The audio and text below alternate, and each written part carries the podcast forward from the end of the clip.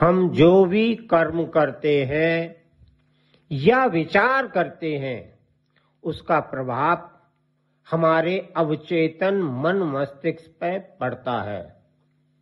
और इसी से हमारी मनोवृत्ति बनती है, जो हमारी प्राण शक्ति को प्रभावित करती है।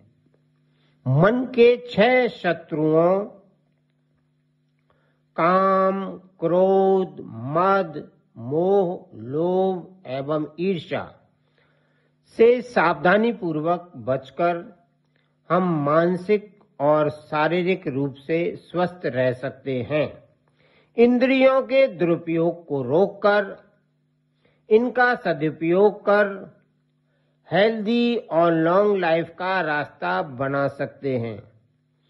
मन की प्रेरणा से ही इंद्रियाँ अपने अपने विषयों को ग्रहण करती हैं।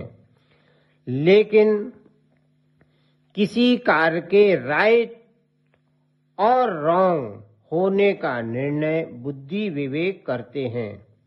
अतः आपके तन मन के अच्छे स्वास्थ्य, यानी आपकी फ़िज़िकल एंड मेंटल हेल्थ और लॉन्ग लाइफ के लिए अपने मन को सत्य से और अपनी बुद्धि को ज्ञान से स्वस्थ कीजिए। सदाचार हमें हेल्दी लाइफ के रास्ते पर ले जाता है।